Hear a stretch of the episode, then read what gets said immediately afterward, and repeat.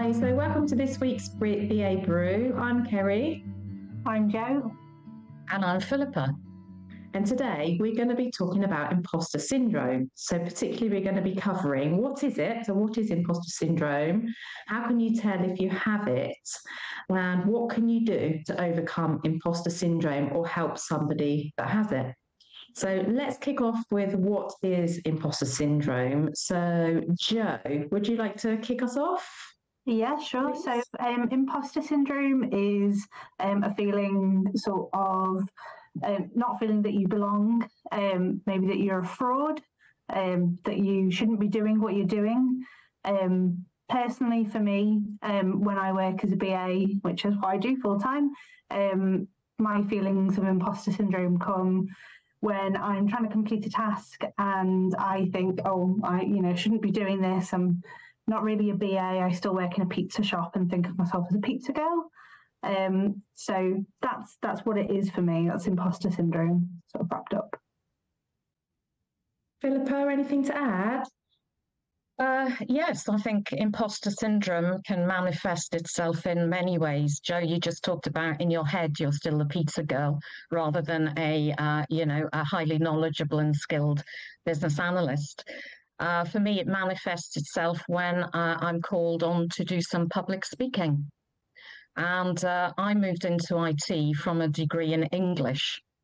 And I spent a long time in that um, unconscious incompetence box in the learning cycle. I felt I I have no idea what's going on, and it took me it took me a while to get to the point where I was confident. And that kind of feeling, as sort of you know, it it stayed with me um, as my career has progressed, and I spent over twenty years in in IT. Um, despite the qualifications, etc. But when I'm called upon to do some public speaking on a topic that really I sh- I know I know, and I know I know it backwards, but I just feel I'm going to be exposed as a fraud, and it can send me into into you know deep anxiety attacks. And I had a horrible experience at a conference once, which uh, I won't go into now. Um, but yeah, that was a, a real wake up call for me that I needed to do something about this and manage it. Yeah, I think public speaking, I think that's going to be uh, resonate with quite a lot of people because I think it's, it's a hard thing to do, isn't it? To stand up, even though you know your content inside out, to stand up in front of a group of people is, um, yeah, a big thing. Absolutely, yeah. absolutely. Yeah. And uh, funnily enough, my, my talk at that time was about um, emotional intelligence and the um, uh, the amygdala hijack, which is where your brain goes into survival mode.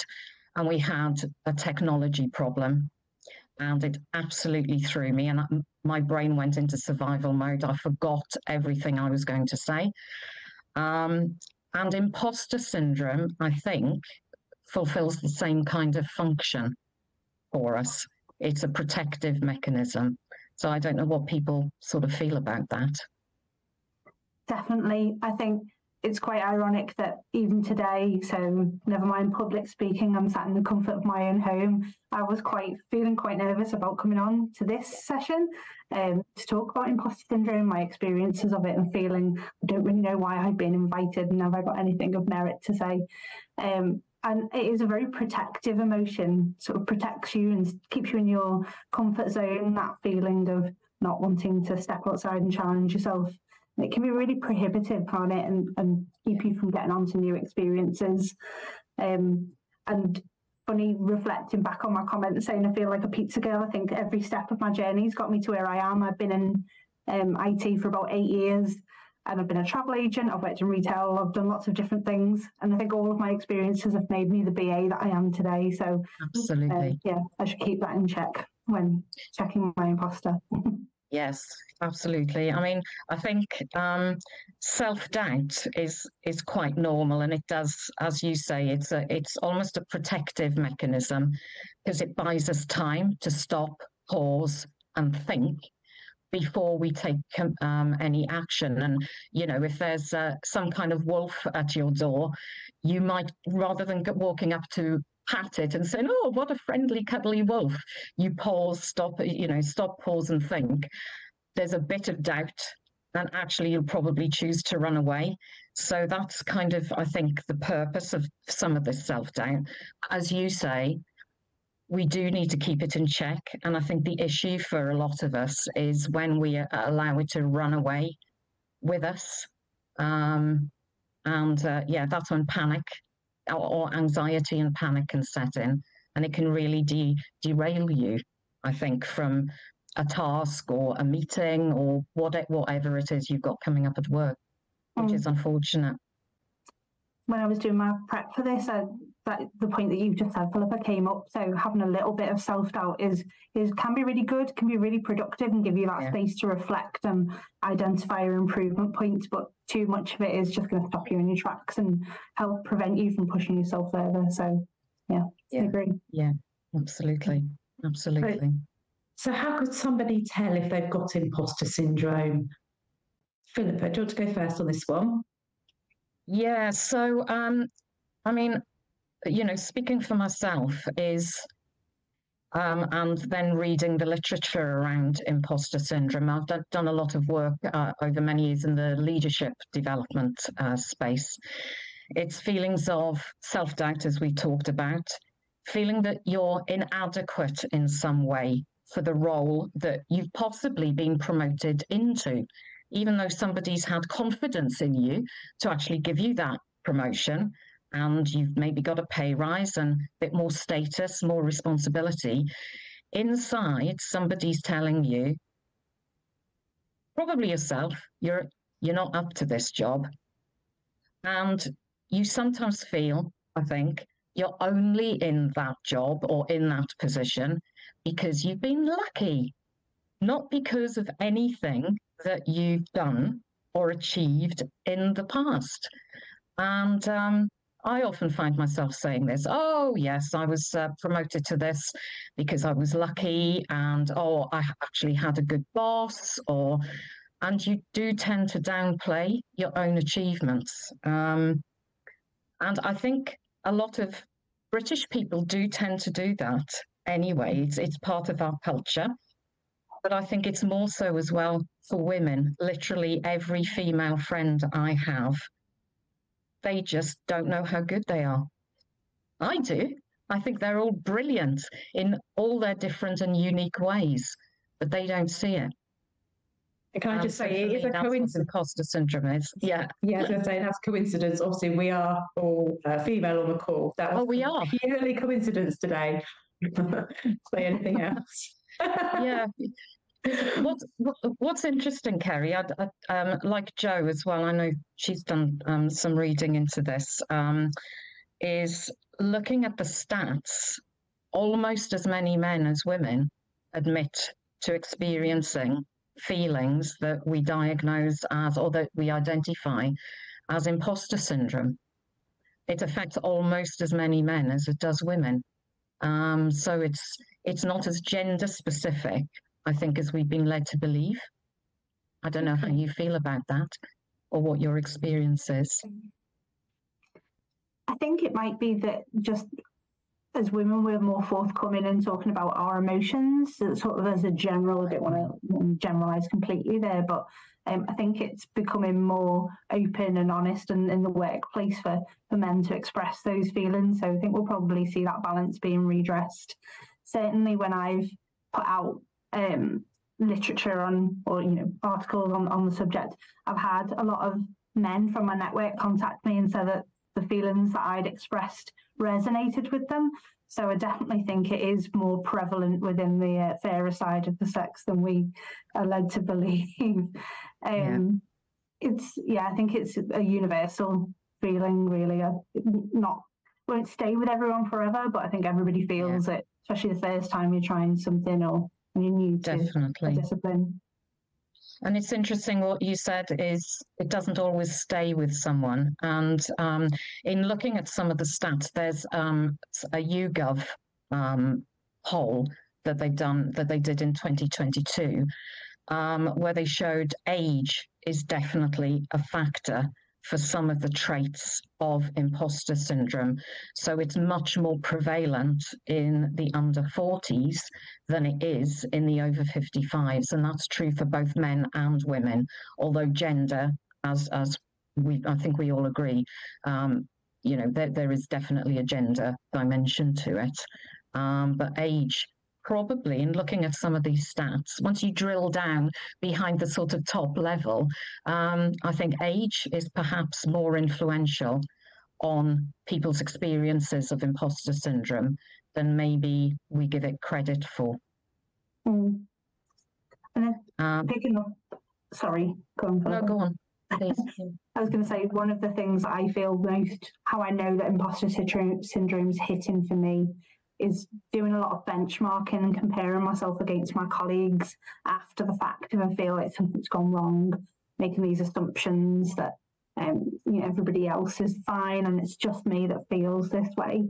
And as you were speaking there, I was sort of making the assumption as, oh, you know, as somebody of a certain age, surely all young people are really confident, you know, they've got youth on their side and sort of not being weighed down with the mistakes that we all feel like we've made over the years. But that's just another symptom of imposter syndrome kicking in there, I think, and thinking, I know I'm in a bracket that everybody else is different from. So, yeah. Yeah, definitely. I do think age has a um, has a dimension to it. So, um, I don't mind saying my age. I'm going to be 59 in a couple of months. And I found my feelings of the feelings I've experienced of imposter syndrome has certainly diminished. They haven't gone, uh, there are certain situations like public speaking where it, they're absolutely there still, but it's definitely diminished. But I'm interested to know if any experiences um, that you've maybe had in work have contributed to the sense of imposter syndrome. Um, earlier on in my career, when I had a fairly senior management role for the first time, I was invited by the MD um, to attend board meetings, um, as long as I didn't say anything. And there was there was myself and another senior manager who was also female, and uh, who was also invited and told the same thing. So um, I politely declined to attend that meeting. And when eventually, a few few years later, I did get to the C-suite level, um, I was surrounded by people who were a lot older than me, all male, and it was like a gentleman's club that I was a guest at, and it was almost by invitation only which didn't really help all those feelings like I don't deserve to be here. Why did I get that promotion? I'm not good enough. I don't know as much as they do. I'm going to be found out. And I'm wondering if maybe you've or, or Kerry have had similar experiences in the workplace. Well, first of all, I'll just say that sounds awful, Philip. I'm really sorry that you've experienced that. It was a while ago now. It was over 25 years ago, but it was, uh, yeah, it was a surprise even yeah. then. um, I, I don't. I've never been in that sort of position myself. Uh, my my experiences stem a lot from working um, on projects, maybe where there's a lot of ambiguity um, and performing activities, whether it's facilitating workshops or just having sort of one on one conversations, and coming away thinking, I don't really know what's happened there. I use the phrase quite a lot. It feels like I'm speaking Japanese to a toddler because no one really knows what the, what anybody else is saying or what we're trying to convey. Um, and it's it's left me feeling like oh it must be me must be me. I'm not asking the right type of questions or maybe i'm not interpreting the answers in the way that they, they should be. Um, and on reflection and especially after speaking to other BAs in my practice it's okay no maybe it isn't me maybe it's the situation and that because of this ambiguity um, we're, not, we're not getting to the point or we've not understood the purpose of what we're doing so it's a lot, a lot of relating to that. I'd say. Um, yes. My first few requirements gathering workshops that I was in, I think I let my newness get to me as well. Um, mm-hmm. And definitely that thought of, oh, because I'm new, I don't know what I'm doing, rather than I'm doing this because I've been selected by a recruitment panel because I've got the skills to do the job. Um, so yeah, that angel and devil feeling as well on my shoulders. That's yes. probably like where mine will come from. yeah, that's mine's similar to that, Jo. It's when you're you know you've got the skills, particularly being a business analyst, you know you've got the skills and you go into the requirements workshop for like the first, second, third time and you're facilitating. And you've got like a few people that are questioning why you're doing something or what you're doing. You always think in your head, why am I doing this? It really makes you think, even though you know the answer, sometimes it can just make you sort of hesitate to think, have I got the right end of the stick on this particular point or not? And I think it is that self doubt that I think we've spoken quite a lot about today mm-hmm. um, that just put, puts in your mind. Yeah.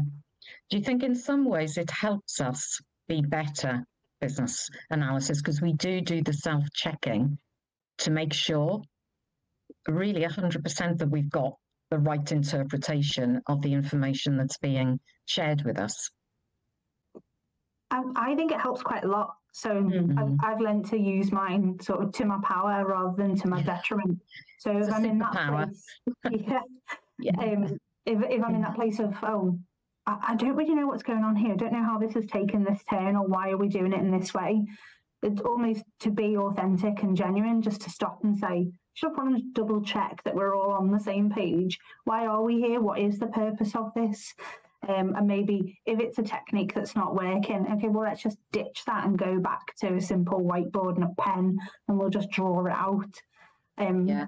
I think being genuine and remembering, oh, yes, there is something inside of me that knows that I can do this and just need to chase all of those voices away um, yeah. helps me ground myself quite a lot feel a lot stronger, move forward, get something done. Yeah. Yeah. So, what is there any advice that you'd give to somebody to help them overcome imposter syndrome? Um, I always find it really good to collect feedback from people. Um, first, I, I, don't take compliments very well. I think reading a lot of the literature around imposter syndrome, that's definitely a, a characteristic of it. Um, but going out for feedback, I find very useful. Discussing with people like, oh, how do you think that that went? And did we meet everything that we needed to do in that workshop or the meeting? And, and just reflecting and, and thinking, oh no, okay, we did, it did serve its purpose. We got done what we needed to get done. Um, avoiding assumptions, definitely. Don't take for granted that you're the only person that feels this way. Sort of flipping between apps at the end of a meeting to try and get something done afterwards is a very common symptom that I find. Um, and my other top tip, without taking over, would be just be kind to yourself. Um, I think a little bit of kindness goes a long way. We'd never talk to other people the way we talk to ourselves, and sort of stopping, taking a couple of minutes, having a cup of tea. Uh, other beverages are available, obviously. Um, it's it can be a real lifesaver some days. Don't let it just nosedive after one thing that's happened. So, yeah, yeah. very quickly, they're my top tips. And I, I think um, what Jo just said really resonated with me is that nobody talks to us like we talk to ourselves. And um, a friend of mine who's also a business associate working in the uh, leadership coaching space um, I talked to her about um, imposter syndrome and some of uh, you know the tools that uh, she's worked with over the years, and she talked about um, we need to tune into our internal radio station, which is babbling away below the surface twenty four seven, reinforcing all the negative um, ideas that we have about ourselves and our own competencies or incompetencies. Um, she calls it um, a particular name. She's given her internal radio station a name, which I won't say, but it begins with S, ends with T, and there's an H and I in the middle. Um, FM. And uh, her recommendation is you need to tune into that radio station that's playing your top 20 self doubts on continuous loop and turn it down actively. Um, and I thought that was interesting. And she's also um, given her inner critic a character and a name. I think it's called her her inner critic is a female called Claire for some weird reason. Apologies to all the Claires out there. Um, and um, yeah, she's um, she visualizes her. It might be helpful for some people, and then tries to befriend her by saying uh, things like, um, "Right, I hear your advice, and I know you're trying to protect me, but I actually don't need that now. So you know, you can go away and be quiet." Um, that's a tool that works for somebody. I can't say it works for me in particular. I much I much prefer the idea of this internal radio station tuning in and tuning out. I think is is is quite helpful. Okay, great. And then, are there any final thoughts um, from either of you? Jo, have you got any anything final to say? Yeah, and I think for all of what we've talked about, and it, it seems like it's quite a negative subject. This feeling of imposter syndrome holding us back. I think it can be really powerful to to keep a bit of it with you um, and, and sort of benchmark yourself against how, your previous imposter. Um, I I've I've got a real passion for personal development, and I think it's having this bout these bouts of imposter syndrome that drives me forward to think, okay, how can I grow? And if I've overcome that now, what next challenge can I beat? So it's almost inviting it in and harnessing the power of reflecting on yourself, um, but not letting it overcome you. Um, so a little bit, like most things in life, a little bit's good. Much of it's probably not too much. Yeah. And Philippa, yourself? Um, well, I wish I'd had some of the tools that uh, Jo has described earlier on in my career, and I wish I'd known about imposter syndrome 30 years ago. Um, there's one last point I'd just like to make is that there's been a lot of study on the syndrome and there's lots of advice out there on how you can manage it. But I think we need more studies on why it exists. And there's a quote from um, the Harvard Business Review um, that I think is quite powerful. Um, it says, feeling like an outsider isn't an illusion or medical condition. It's the result of systemic bias and exclusion. Imposter syndrome directs our view towards fixing people at work instead of fixing the places where we work. We don't belong because we were never supposed to belong. Our presence is the result of decades of grassroots activism and begrudgingly developed legislation. So that's some food for thought. And I for our audience of business analysts, it's a systemic organizational issue, imposter syndrome, and it can make it worse or it can make it better for the individuals that work within it. And I think we we have a duty um, to help organizations solve this problem with better strategies for inclusion, uh, inclusion at work that's great thoughts to finish on. So I just want to say thank you to Jo and Philippa for joining me today. And thank you for watching. If you have any other ideas for any future podcasts, please do contact us at babrew at assistkd.com.